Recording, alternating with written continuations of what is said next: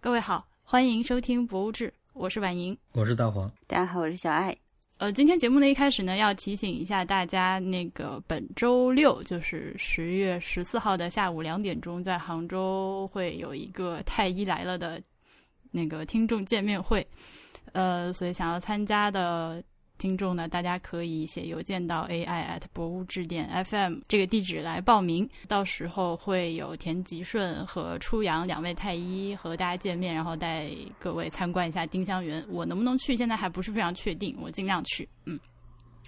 呃，然后我们的博物志的会员呢，都可以一直到今年的十二月三十一号之前，都可以以一个特别低的内部价格享受到呃杭州丁香诊所的。呃，体检的服务啊，也是大家只要回我的邮件，回我当初那个通知的那封邮件来报名就可以了。新入会的会员也是可以来报名的。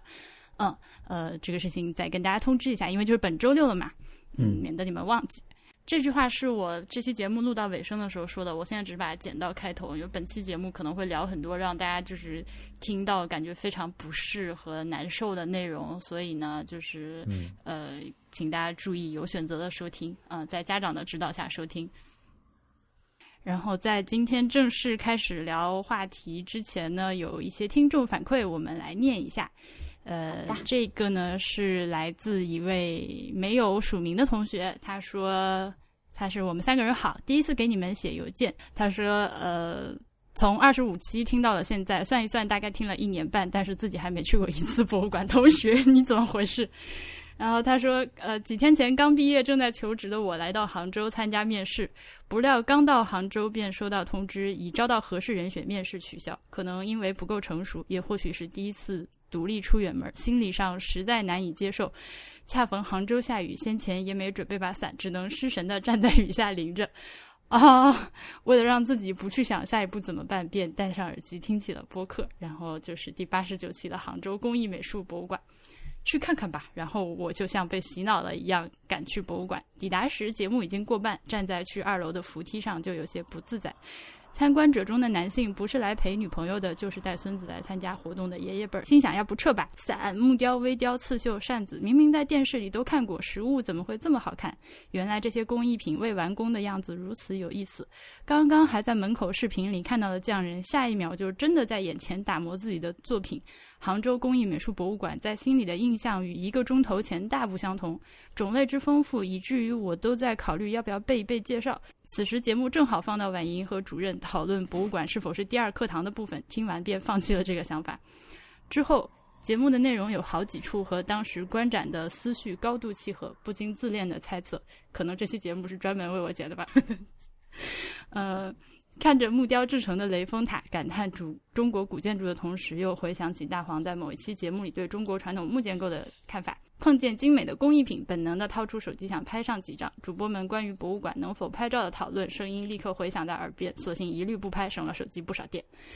因为学习编程，在家面对电脑的时间较多，常常家人会担忧我会沉迷于虚拟世界。久而久之，就连我自己也产生了怀疑。播客听多了，有时会觉得这些只不过是类似真人秀那种真实且不真实的产物，来自于虚拟世界的音频。这次在杭州工艺美术博物馆的经历，让我打消了这层顾虑。与八十九期有趣的互动，加上自己受主播们潜移默化的那些影响，还有匠人们和博物馆工作人员线上的奉献上的线下美妙体验，让短暂的杭州行有了别样的意义。只可惜要赶火车，没有参观完全部的内容。祝博物志越办越好。这同学这封邮件就是一份很有缘分的样子。对，但是他最后说的那个，让我让我现在对自己究竟是一个虚拟人物还是真实人物 产生了怀疑。你实际上是虚拟的。呃，然后还有一个邮件呢，就是和本次的这个我们要讨论的内容是直接相关的。这同学叫做 Jenny，或者是 Jenny，我不是很确定。呃。他来信的主题是一些对古根海姆事件的疑惑。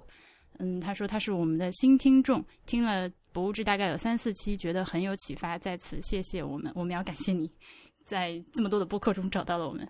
然后他说，嗯，他这次来信呢，其实就是提了一件事情，就是古根海姆博物馆，纽约的那个古根海姆，呃，有一个展览叫 Art in China After 一九八九，就一九八九年之后的艺术和中国啊。嗯，是一个挺大的关于中国现代当代艺术的一个展览。但是呢，呃，中间在开展之前撤下了三件非常重要的展品，然后就是引起了很大的争议。对他就是写来邮件是关于这样一些事情，然后想知道一下我们的看法。呃，那我们本期其实就是从这件事情开始聊啊。嗯，这个这个事情是，其实我们本来就打算要聊，嗯，聊讨论了几天之后收到的这封邮件，正好觉得，嗯，看来大家对大家还都挺关心这件事情的。嗯，这个就是婉莹刚才说了嘛，古根海姆要办一个这样的展览，那呃，里面有三件展品是引起了比较广泛的争议。最后呢，呃，古根海姆本来是一想一开始是想坚持一下，就是争议争议，那我也不撤。但是最后可能压力还是比较大，他最后就宣布把这三件展品撤下来了。那这三件展品呢，分别就是徐冰比较早期的一个叫《文化动物》的作品，还有一件是黄永平的叫《世界剧场》的一件展品。那第三件就是彭宇和孙元这一对艺术家组合他们做的一个《犬物镜》的这样一件展品。这三件展品具体都是什么内容呢？那徐冰的文化动物就是，呃，他在两头猪的身上分别写上了，呃，我记得是写的他的天书吧，还是中文啊？一个一个中文，一个英文，我记得。对，但是都不是都不 make sense，都是乱写的，就不是真的单词，也不是真的字，就是看上去身上写满字，但是你其实它不是真的字。对我记我我记得那个中文好像是写的徐冰自己造那些字。然后呢，他就是在一个场地里，那场地里地上也也都是书，然后让这两，因为这两头猪是一头公猪，一头母猪，嗯，不知道给有没有给他们使用什么药物之类的，反正就是两头猪在那在那在那现场交配，对，当场交配。然后这个作品就分别以视频和照片的形式来进行进一步的陈列，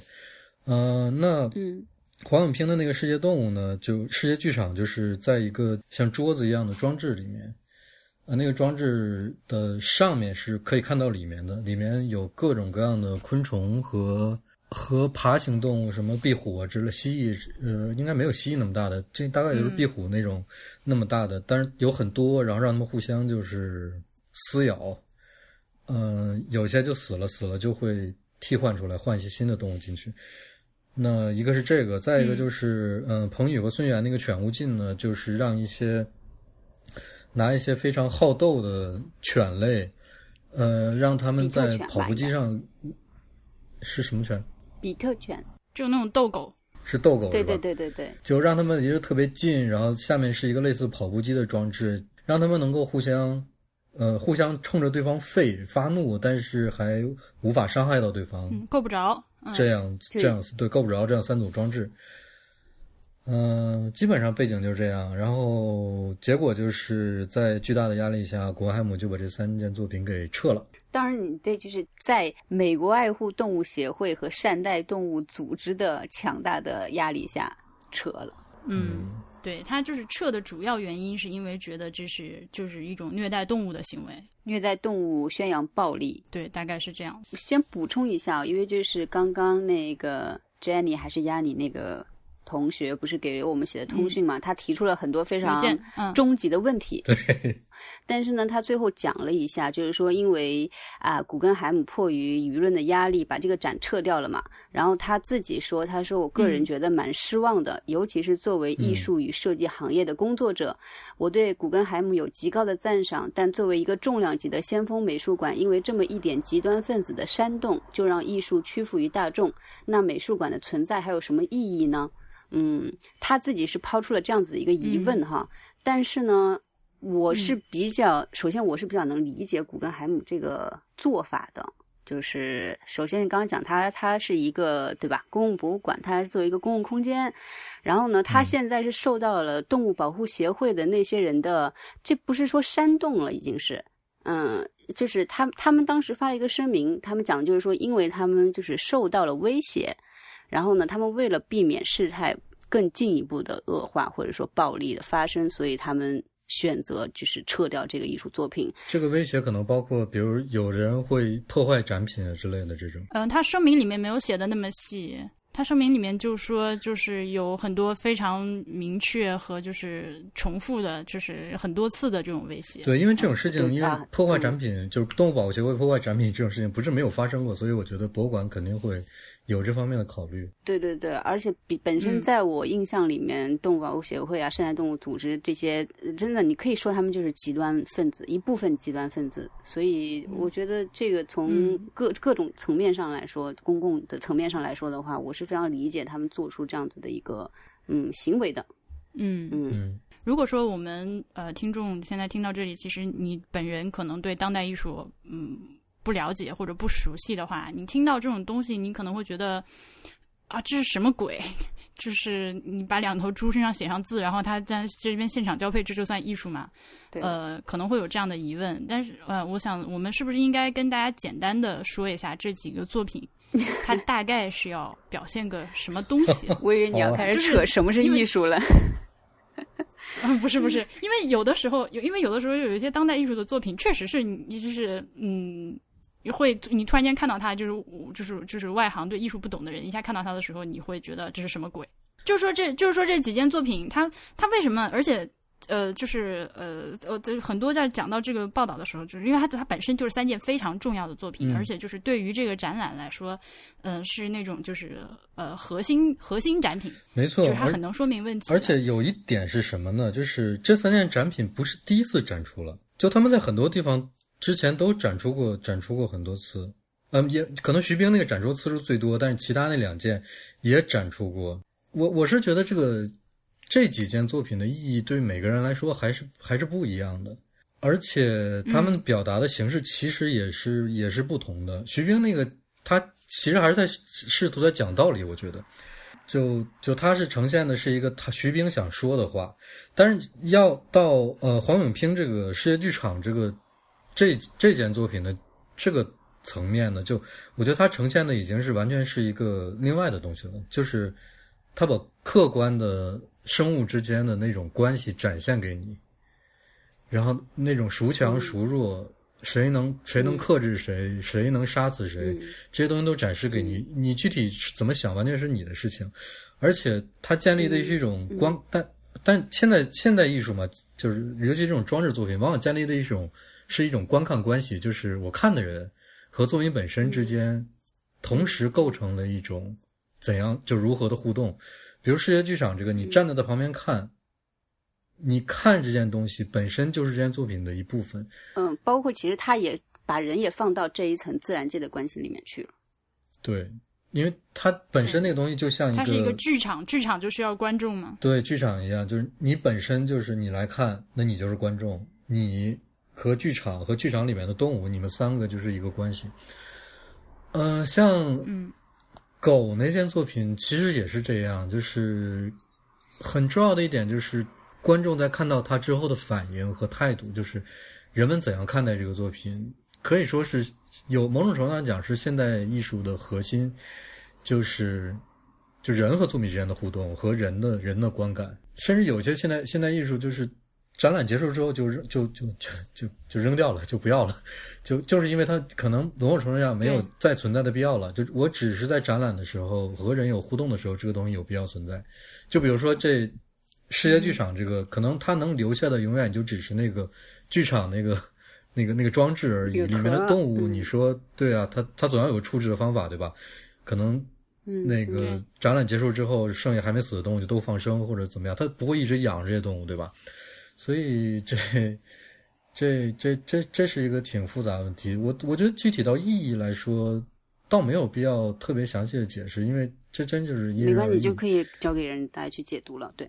但是我觉得嗯特别有意思的是，我觉得这一次的事件呢，嗯、就包括我们就用动物去做了一个艺术，然后被别人去反对，然后或者引起了争议，这件事情就像那个黄永平的世界剧场所表达的那个东西，其实是一样的。就是这这个事情让我觉得特别的搞笑，就是嗯。嗯，对，就我们人和自自然还有动物之间的这样子的嗯。一个关系，嗯因为他就是好像说表现一个就是弱肉强食，自然界就是这样子的嘛，嗯，然后人在看，然后呢，嗯。同样我们把动物就是就是可能强制性的让他做了一个什么事情，然后别人又因为动物，然后去去去引发了争议，这个关系是完全一致的，就跟这次事情的本质是完全一致的。反正我我觉得我的表达有点不太好，对，嗯，明白你啥意思，挺有意思的，你这说法。就是博物馆、动物保护组织、艺术家也是一个弱肉强食。对对对，就其实他做了一件事情，就是特别悖论的一件事情，是特别矛盾的一件事情。嗯嗯嗯，那这次呢，其实事情呃开始牵头的还是爱狗人士，就是这个“爱狗人士”这个词儿，现在已经变成也不是很能说了。就是呃，这三件作品里面，就是最最先引起争议的就是那个《犬物镜》。嗯。嗯，就是反正可能大家对狗的这个感情确实是比较那个啥一点，就是一看到这么可爱狗狗这么可爱，怎么可以让狗狗互相那个啥？嗯，嗯，然后就慢慢的发酵成这三个东西都不行，然后就被拿掉了。但是徐冰的那个作品最后会变成在现场会展示那个照片儿。嗯嗯，对，所以就是我们讨论这件事情的时候，我很纠结的是要不要去。讨论就是那个呃邮件里面那个听众写的邮件里面的那个第二个问题啊，就是什么是 animal cruelty，就是什么算是残忍的对待动物，然后怎么样去定义这个范畴？我觉得这个是个很头疼的事情。这就是小艾老师说的终终极问题吗？这就是就是除了这个艺术作品之外，包括你说吃素的人啊，什么放生的人啊。对吧？还有就是有些宗教选择选择吃一些而不吃一些的人，或者是养宠物猪的人，对吧？像我们这些吃猪肉的人，在他们眼里岂不是恶魔？这基本就就是就是这种东西。因为，嗯，我觉得这个东西好玩就在于，呃，这也是我们刚录音前提到的一个事情，就是人类其实我们本来跟他们，就是我们也是动物，但是不知道发生了什么事情之后，我们变成就是唯一特殊的动物了。嗯。然后我们就可以站在一个某一个角度，就是呃，我们是唯一的，然后其他的就是其他，然后我们来可以决定他们的命运了。嗯。但是你说这件事的时候要小心，就你怎么你怎么你怎么能确定其实不是海豚在统治地球？又来，你这梗你这梗太深了，有我呃，我想我这个听懂这个梗的同学，请给我们发邮件。那。就是包括狗这个东西啊，就狗这个物种本来也就是人造的，对吧？这个问题我记得我们之前在其他的节目里面讨论过，就是狗是一个不自然的动物，嗯，所有的狗都是一种，都是都是狼来，就是服务于人类的一个东西嘛。而且其实你想想之后，你就觉得狗这种动物是非常变态的。它在一万五千年的时间里面，被人类从就是狼变成了今天有各种各样的，不管是体型还是形态，什么性格，就是。我觉得人类制造狗本来就是一种 cruelty，嗯嗯，反正我是这么觉得，所以我不是很喜欢狗，嗯，这个 爱狗人士请放过我。所以那这个事情就从在深了咱们就不聊了，就是说到底吃不吃什么兔兔这么可爱之类这种问题，咱们就就先不聊了。但是就是呃，就从这个事儿开始，就是慢慢慢慢发酵，就变成都不行了。然后你们也知道，就是。可能在其他国家还好一点啊，就是在咱们这儿就还成，但是在什么加拿大之类的，就甚至你在展览里面就是展出一些什么蟑螂之类的，嗯，什么小虫子、什么小蚂蚁之类的，什么连那个什么 art farm、ant farm 那种东西，就那种那个那个就蚂蚁农场那种东西，都有都有保护动物的人来。嗯，所以这里面可能很很很关键的一个问题是活体动物的展示。就不管用什么形式吧，嗯，我觉得这这这也是这三件作品被撤下来的根本原因，就是就是还是涉及到一个活的问题，所以这其实是一个道德和伦理的问题嘛。是呀，就是但是这件事，这你要是说这个的话，就就就扯不扯不明白了嘛。就站在每个人的角度，都有每个人的想法。我我觉得我就先说一下我的观点吧。我觉得就可以展，没有。没有必要撤下来。嗯，当然，撤下来这件事本身就是现在已经变成另外一个似乎像是一个艺术事件似的东西了。但是，我如果如果我是管方的话，我我我会认为这东西展出来是没问题的。嗯，当然，他具体承受了什么大压力，我就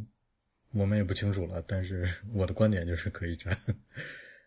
你们两个呢？你们两个觉得应该？这个就是就是因为艺术它本来就是，当然不是所有的艺术啊，就是有一些艺术，有一种艺术，有某些有有某种艺术，它就是要去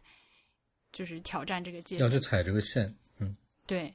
就必须去踩这个线。嗯嗯，而且说实在的，他们这个这三件作品真的是有很伤害这些动物吗？狗的话，那个那个艺术家是说，这些狗它天性就是好斗的。我把它，我只是把它放在这里，它它们自己，你没有人看它的时候，它在那儿，它也就是互相打的，这是它的本性。所以呢，嗯它也就是好像说是那个参展之前，这些狗也都请兽医做了全面的检查，嗯什么乱七八糟的，就是也就是也它也好吃好睡的，对吧？也没有说怎么样它。那猪的话呢，就是就是一个哈，那猪性交被人看到，它会不会觉得害臊呢？好像也不会。那这个猪被放在这里，它受了什么虐待？它身上的字也是可以洗掉的。嗯，然后然后昆虫，就是说虐待昆虫这件事情呢，就我是觉得就是就是这些这些昆虫肯定在自然界中互相遇到之后，也会发生这样的事情。嗯，它这件展品确实，我我觉得我觉得确实是给给这种昆虫之间的杀戮和撕咬提供了一个比自然界中大的多得多的机会，更方便的场合是吧？，对方便场合，而且嗯可以预见的是，那些有猎杀属性的昆虫就可能就会杀死一大片的比相对来讲比较人畜无害的昆虫。这确实是在这点上，确实是踩到线了。但是，嗯嗯、从某种角度上讲，我们人类确实在这个星球上就是这样一个地位，就是你你在你在踩线的时候，是不是能够再反过来，嗯、仅就给我们一些，就让我们有一些感触呢？就是这个作品会不会让我们让我们有一些内心的反省或者怎么样？这比如就是我说大一点，就是那可不可以在我们平时生活中减少其他的斗争呢？就是如果一个人看了这作品之后，嗯就当你看到那种、嗯那种人性，就是出自动物本能的这些厮杀和斗殴，那是不是比如一个海军上将、上将、上将看完了之后，他下次参加战战争会议的时候就会投一个弃权票之类的，就是对吧？这这都是很难说的，就是所以这个线，这个线真的很重要，也很难去讨论，因为这个问题就是你站在每一个角度都能有你自己的说法，就是的，就我觉得这是不是一个能够彻底讨论明白的问题？但是这就是这些作品它有意思的地方呀，就是让你说不清楚，然后你就会在这边，因为嗯，我总觉得这个动物保护组织它有些时候是一种就是嗯，就是把人权的某些东西要赋予动物。嗯，对，而且而且这就是我我现在有点烦政治正确这件事儿了，就是。嗯，比如我前一段时间去卡塞尔看卡塞尔文献展，有两个作品，我是觉得，嗯，我看起来就是不是那么舒服的。就这，我只是说在政治正确这个角度不是那么舒服啊。一个是有一张画，嗯一张油画，他就是画了一些，呃，穿的很像军装，但是他又有点有点不那么 具象的，就是有黄颜色，有绿颜色，可能还有其他颜色，然后也有一些人穿着那种，反反正这我这么跟你们描述吧，他一看就是在画中国的事情，而且是中国某一个特定时期的事情，呃，同时也跟、呃一台这个政策有关，但是他在四处回避，把这个东西直接指向中国这件事情。嗯。比如说，他会用红色的旗，但红色旗上的那个标志是一个很像某某标志，但又不是的标志，就就类似这种东西，就是就你只要稍微一想，你就知道啊，这是跟中国有关的，尤其是中国人看到，但是他又四处回避，比如人的头发有的是金色的，有的是棕色的，我就觉得这是一种政治正确，就是我我不那么。不像不那么直接的指向你，我不那我不直接直击你的心灵，而是用用这样一种形式去去去弄它，我就觉得你何必呢？就是你你何苦呢？你，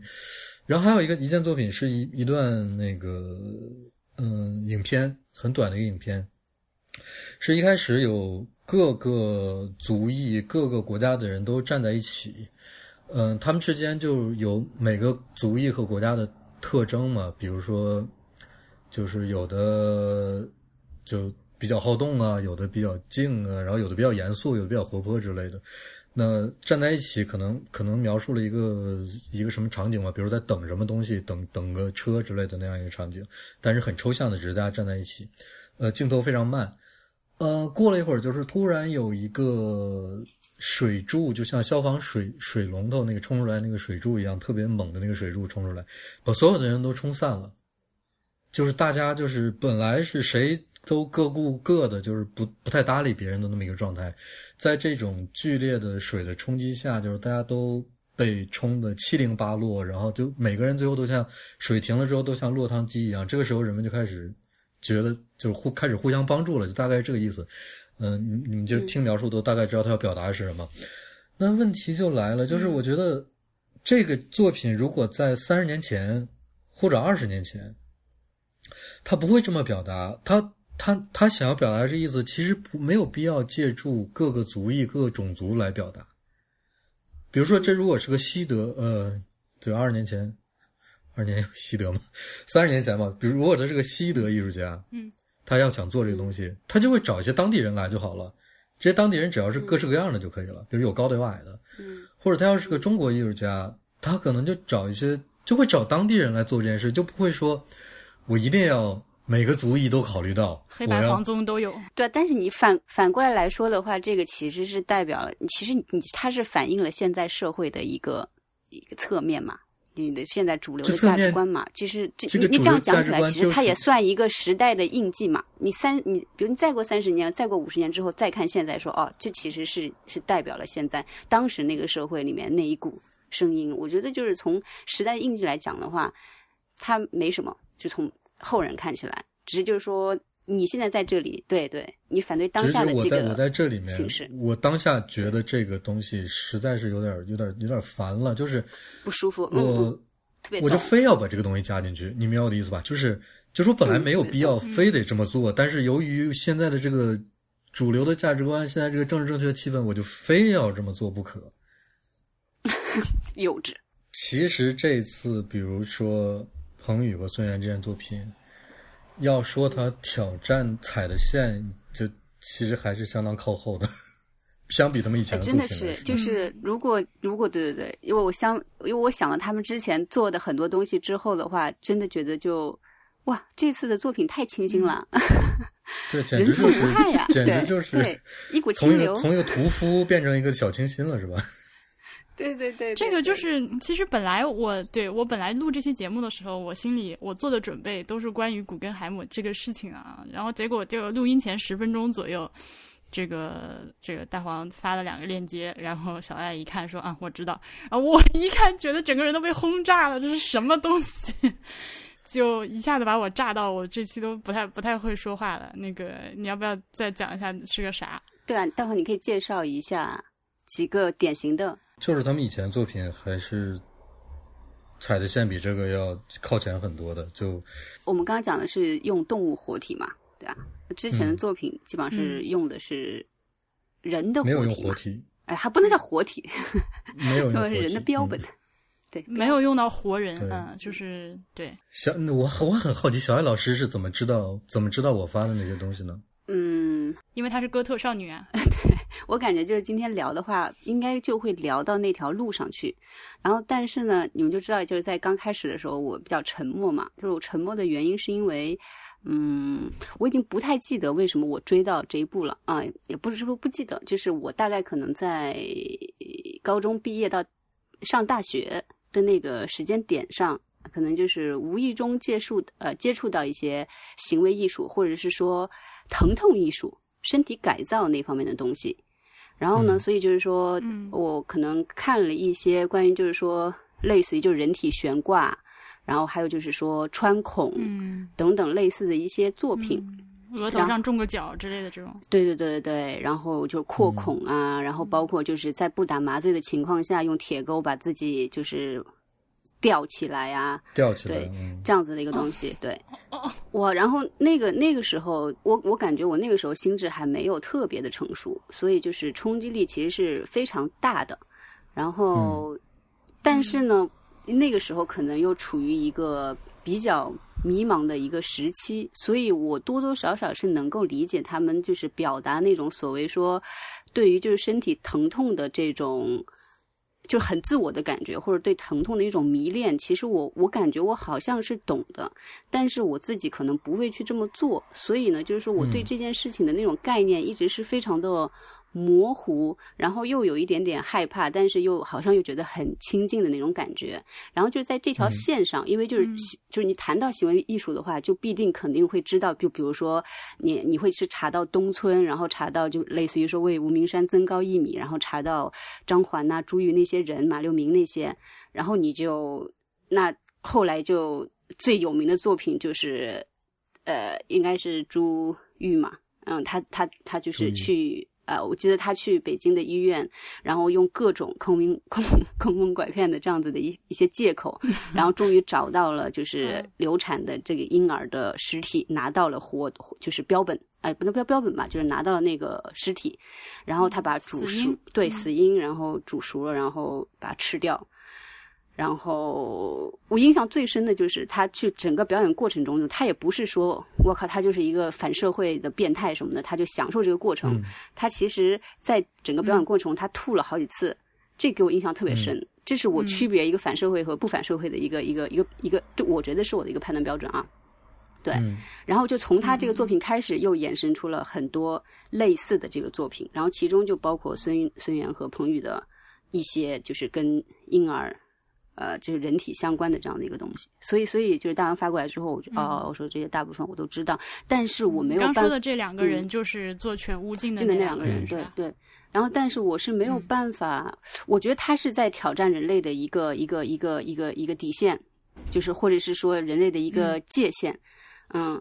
但是我没有办法下一个非常准确的定义，就是他给我的心理上冲击是非常大的，但是他。给我的思考是有限的，那只能说我这是我自己个人的局限哦。嗯，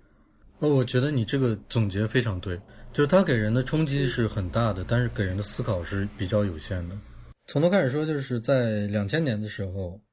当然可能也也没有太头啊，但是我就是说，作为一个央美的学生，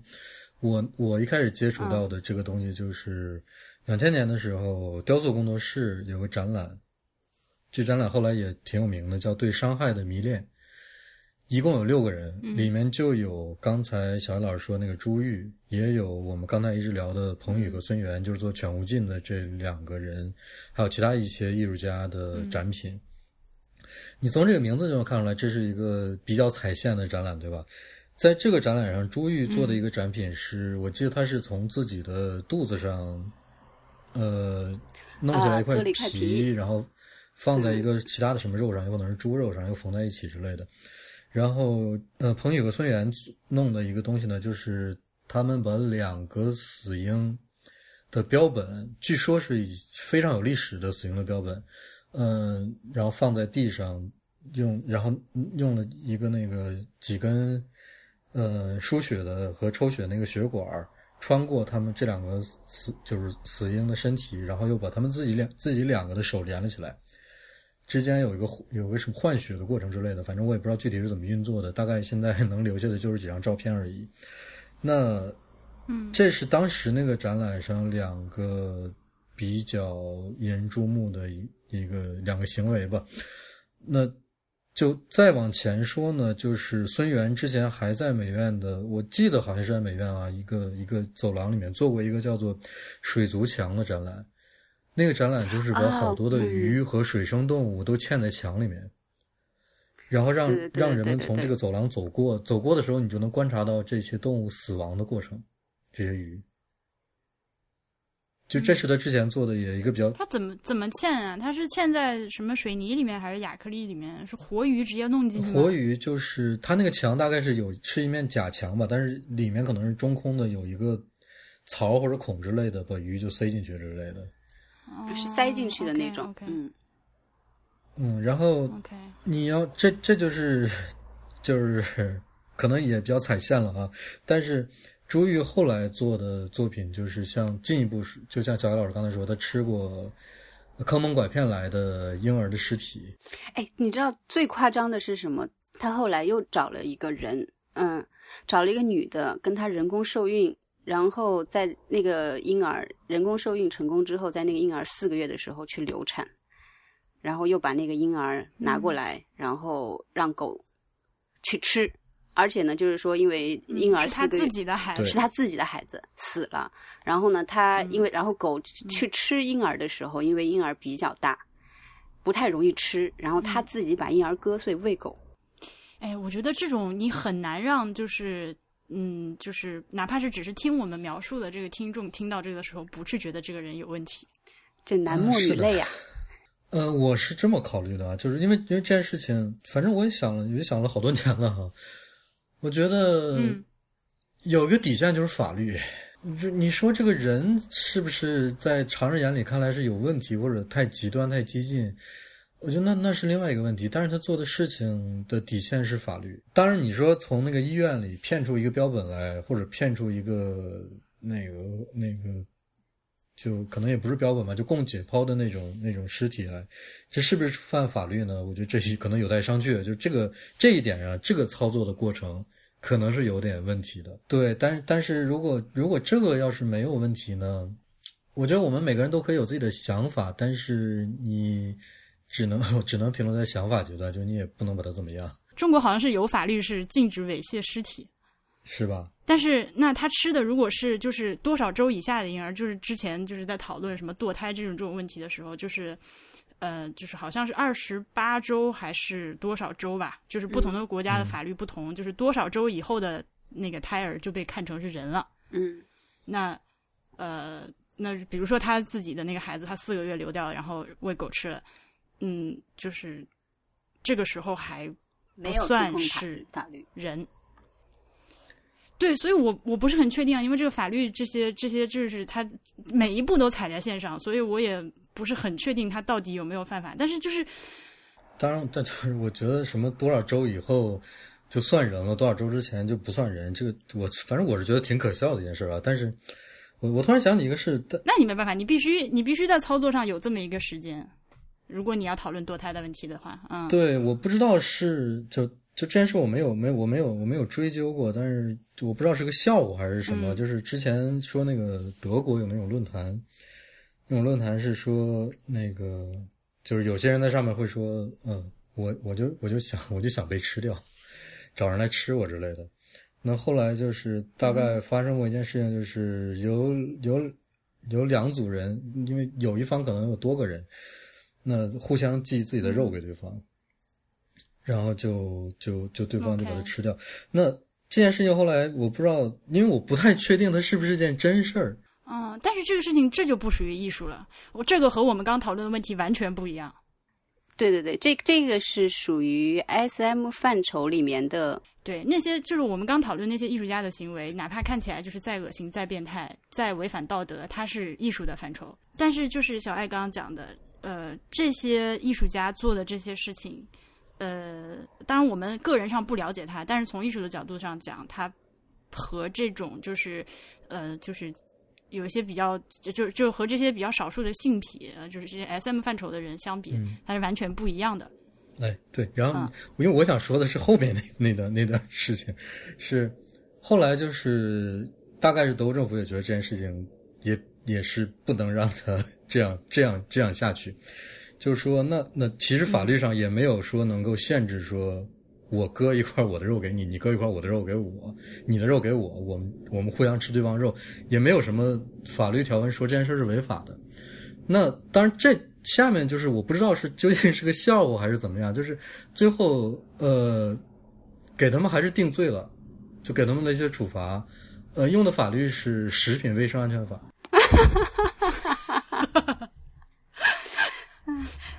所以就是 德就是国挺厉害的，嗯，对，所以有的时候这确我我我为什么说能在这儿适用，就是能能够虽然说它确实跟艺术完全不是同样的事情，但是能在这儿适用的就是你你还是要去追求的法律上的法律上的问题，就是就像辛普森那件那个那个案件，就是每个人都觉得他有罪，但是法院就不能判他有罪，但后来因为其他的一件什么事情。我就故意量刑多，让他让他坐好几十年牢，这样，就有的时候，他归根结底真的是一个法律问题。OK，我查了一下那个盗窃、侮辱尸体罪，《中华人民共和国刑法》，嗯，嗯，应该是有问题的。应该是有问题是吧？那一但但就你们德国可是拍出过《浪漫的困惑》的国家呀，我觉得，嗯，所以就我们到现在也没有办法，就是对这个他们的这个行为艺术再去下一个什么样子的定论嘛，对吧？但是啊，就是孙源和彭宇他们之前有一个作品，其实是让我呃感触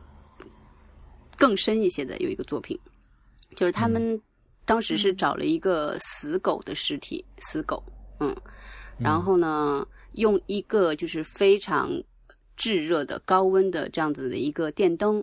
然后一直直射这个狗的脑袋。当然，他们应该是把狗的脑袋剖开了，然后照这个脑浆，然后当它这个温温度到达了一定的高度之后的话，狗的脑袋、狗的脑浆直接就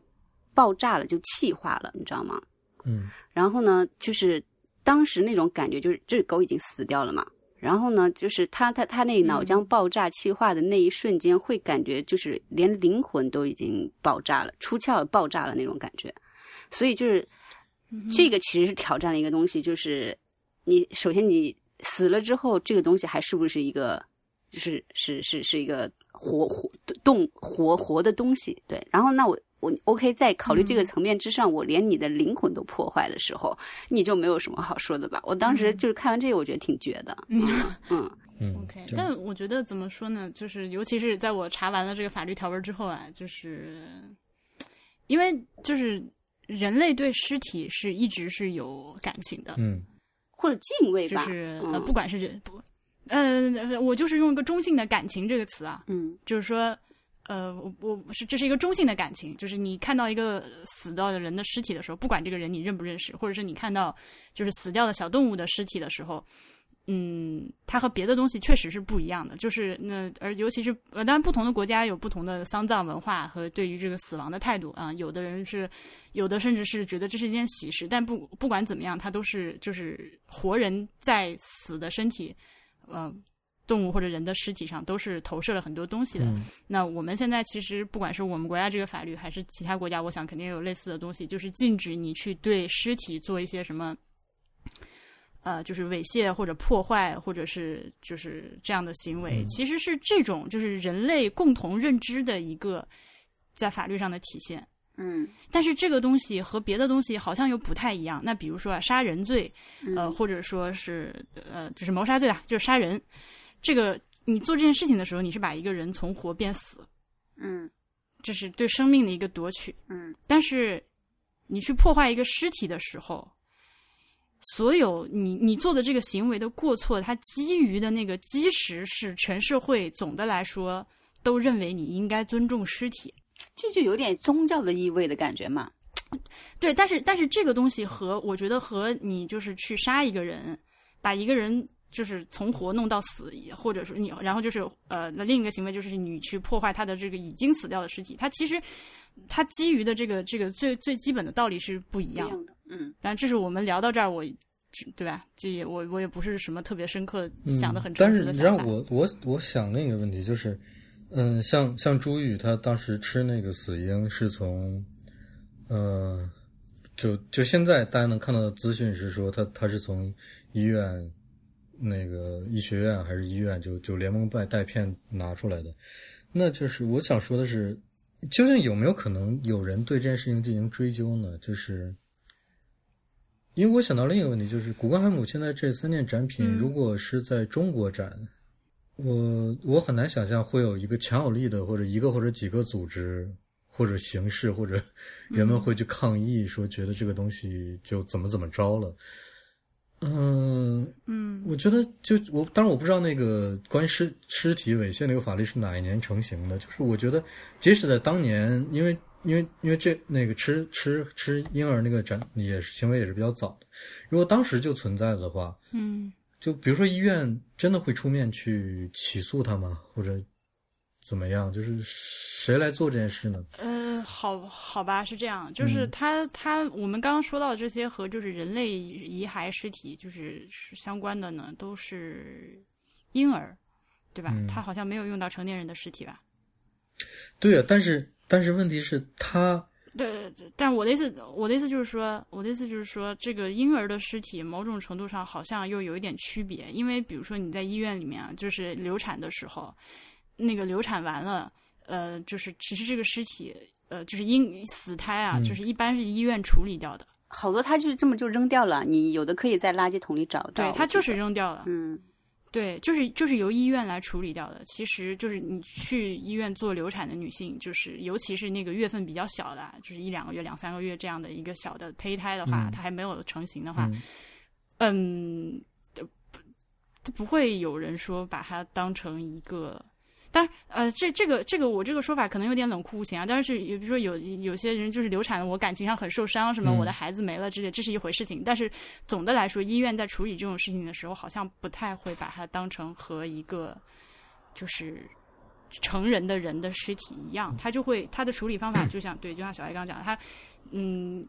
比较正规的做法当然不是那样啊，但是确实是有。就就其实我没有想把话题引向这个方向，但是，但是你但是你这么说，我就先我就再补充一个，就是彭宇和孙源之前也用过成年人的尸体做作品，然后我我是想引向什么方向呢？我是觉得，嗯，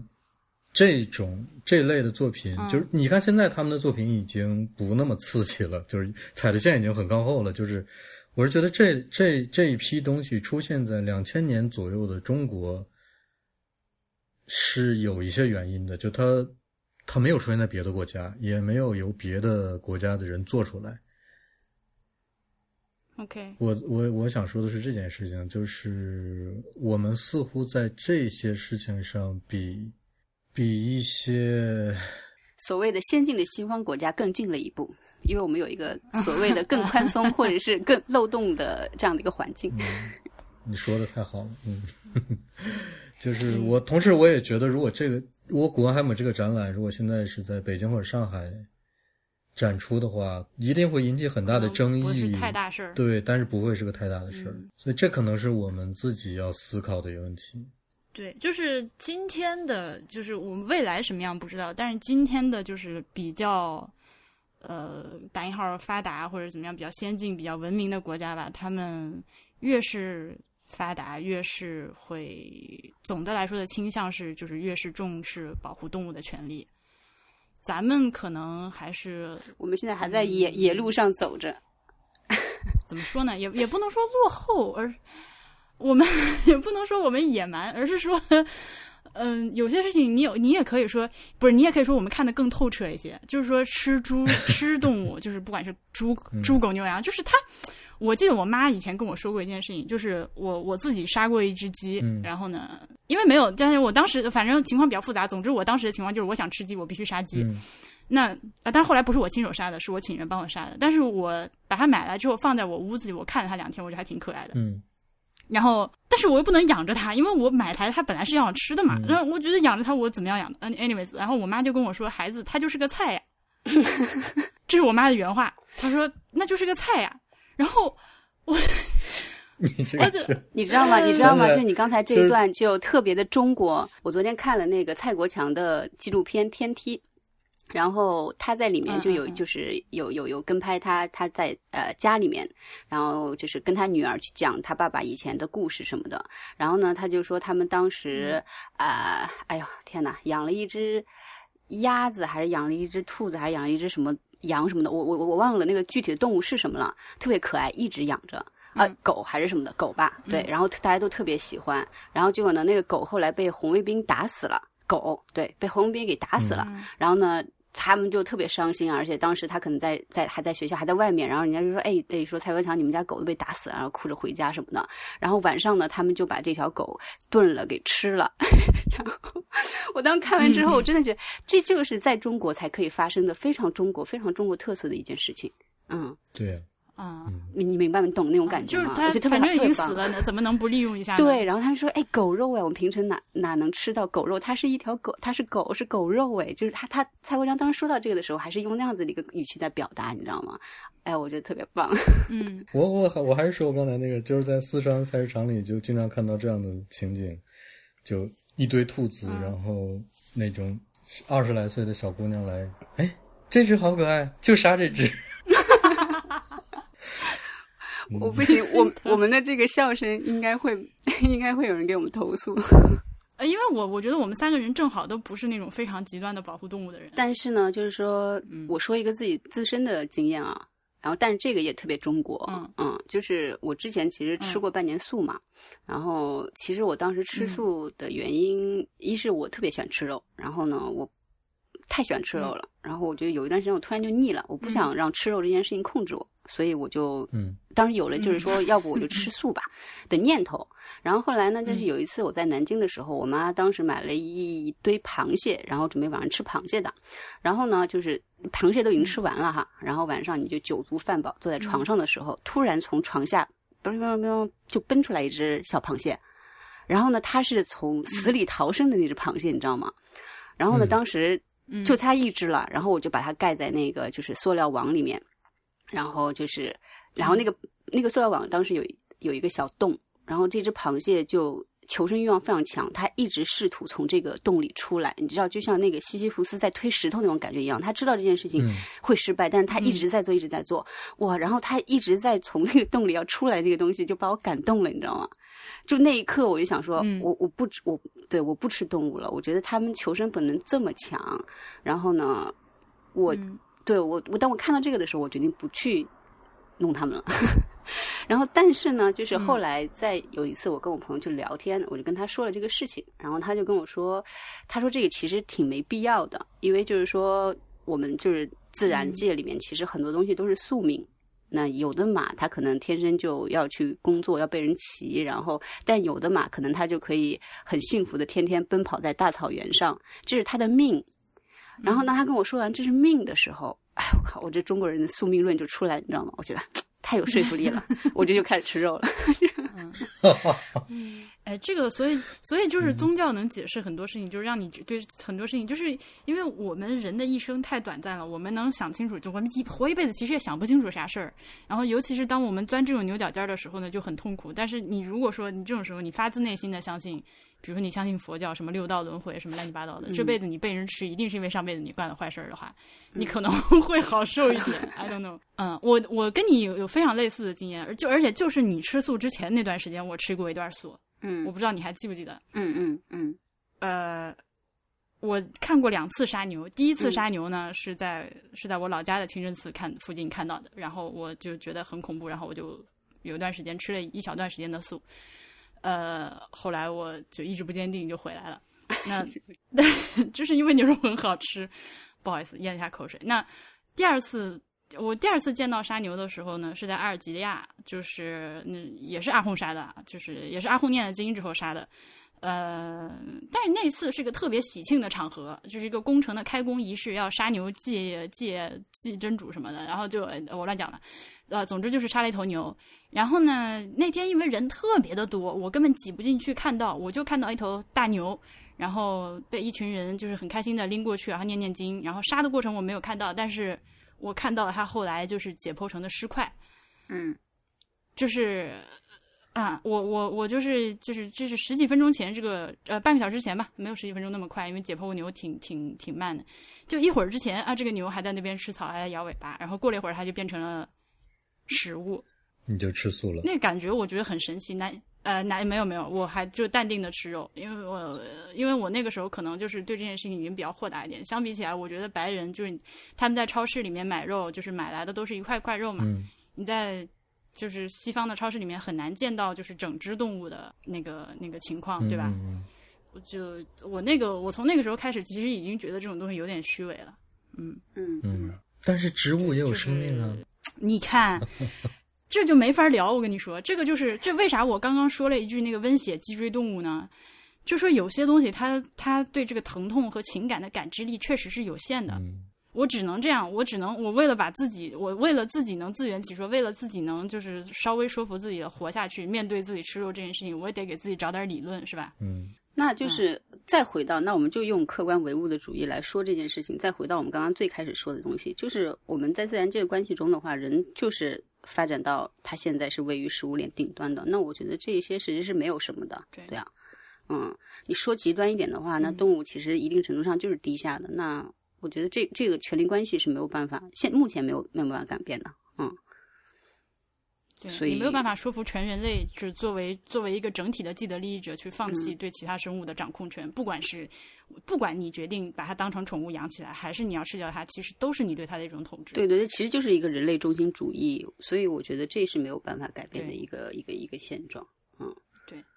那不，那他像他们这些作品，还有说就是对是否要吃狗肉、是否要吃兔子的这种讨论的话，那你如果真的是要讨论这个问题的话，其实就是对人类你如何认识自身的一个讨论。对啊，是对人类 欲望的一个一个一个一个一个终极的追究。那我觉得这个事情、所以非常难的。嗯、所以，对，所以为啥这些艺术作品它肯定是有必要存在的？而那些就是以保护动物的名义出来反对搞艺术的人。嗯，我不能说他们没有道理或者不对，但是他们就是在这个很复杂的问题中，就是只占据了那一小端。嗯，就是我我我在意的就是我要保护动物的权利，你不可以虐待它，不可以让动物感到痛苦，什么乱七八糟的。嗯嗯，而而而他本身的行为也可能就是一个本身是一个悖论，所以我觉得就嗯。虽然这么说也比较粗暴啊，我就觉得，除非你是一个 vegan，就是你连蛋和奶都不吃，就是纯纯纯纯素的话，如果你除非你是这样的人啊，不然就真的没有你你如果跳出来说指责那些穿什么什么穿皮毛的人啊，或者是吃肉的人啊，就你们还挺没立场的。好，那那我们最后再往那个就是。呃，再往再往正题上捯饬捯饬啊，那就是呃，还是那个那个 Jenny 她写的邮件里面的一个问题，我觉得她就是问的非常的到位，就是什么东西和作品是可以被允许陈列在博物馆和美术馆的？这些物品和物件是起教育作用呢，还是应该具备娱乐性质呢？（括号因为那些激进分子主要指责去看展的人都是 psychopath，就是都是神经病，嗯，都是都是心理变态，因为他们享受观看动物被折磨。）所以我不禁思考，人去美术馆看作品的目的是什么？首先，那个就是去看展的人都是 psychopath，这个事情肯定不是的。这个本身就是错的，对对，这这个这个我们先摆在这儿，这个肯定是错的。但是他这个问题非常的好，就是说，呃，我们先回答你后一个，我们先讨论后一个问题，就是呃，美术馆和博物馆里面展出的东西是不是要起教育作用，或者它有没有娱乐性质？呃，如果说美术馆算是博物馆的一种的话，嗯，它确实算是广义上的一种博物馆。那呃，教育和娱教育的性质肯定是有的，娱乐的作用，呃，在今天的社会里面，就是今天呃，应该是有一些的。当然，这个“娱乐”这个词，呃，我想说一下，就是这是我们中文里面的一个词，就是它英文你会对应成 “entertain”、“entertainment”。嗯、呃，它娱乐你，并不是要让你感到高兴。比如说，他我给你看一个恐怖片，或者我给你看一个非常悲伤的电影，嗯你看完了之后，你你就是你觉你非常欣赏这个电影，你觉得它非常的好，但是你看的时候，你可能根本就不高兴，你非常的害怕，或者你非常的怎么样，你非常的伤心，但是你被娱乐到了，你被 entertain 到了。嗯我在这里就是呃，是是是说的是外语的，就是英文的这个这个娱乐的这个意思，就是我们的博物馆和美术馆肯定是有这样一个 entertaining 的作用的。嗯，那如果说是这样的话，我们这个里头展什么和不展什么，就是我先说我啊，就是我我觉得就是如果说就是有一些不适合所有人观看的内容，呃，比如说这个这个呃古根海姆撤下的这三件展品，或者甚至是我们刚刚提到的那些很恐怖的吃人的东西的话，只要这个博物馆它警告了你，哎，我觉得博物馆是有责任，对，有责任提出这种警告和提示对，这个这个嗯。是我觉得是我觉得是必须要提醒的，对，就是我必须要提醒我的观众，接下来这个东西有问题，或者说有争议啊、你要你要自己决定看不看。嗯、这不是一种推卸责任啊，嗯。就是我觉得这和这和推卸责任不一样，这这这是一个免责声明，但它不属于推卸责任，因为有些东西就是这些这些作品虽然让很大让很大一部分人看着难受，但它是有它意义的，它引发了我们这么多的讨论，引发了我们这么多的思考，难受也是一种思考，嗯对吧？那你要如果说选择来就是刺激自己这个话，你要自己先想好，哦，你有能力受到这个。那在这个前提之下，它里面展出的东西只要不违法，我觉得是都 OK。嗯嗯嗯，我我顺着你这个说啊，我我还我还是想说一下，就是为什么会有现在的这些行为装置艺术这么踩线的东西，有一点是是就是可以说是艺术界的一个真相吧。就是，就比如说油画，油画，如果你你真的画过油画，你真的尝试过画过油画，或者说你已经是一个画家了，你会发现那个东西的表现力其实是有限的。而且，甚至包括各种技法呀、各种表达的方式啊，它都不是无限的，它都是有限的。那个东西，嗯，油画颜料有它自己的性质，你你你用的不管是刮刀也好，笔也好，它都有自己的特性，它能够提出的可能性是有限的。而这些可能性，在过去的几百年内，差不多就甚至，但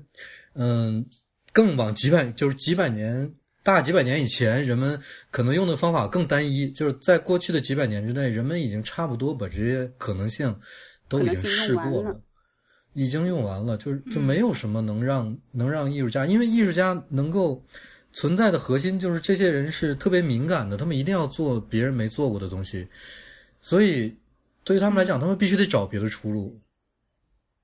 必须得找嗯可各种各样的可能性，所以有些词是有问题的，比如比如娱乐这种词，你直接就会想到乐，对吧？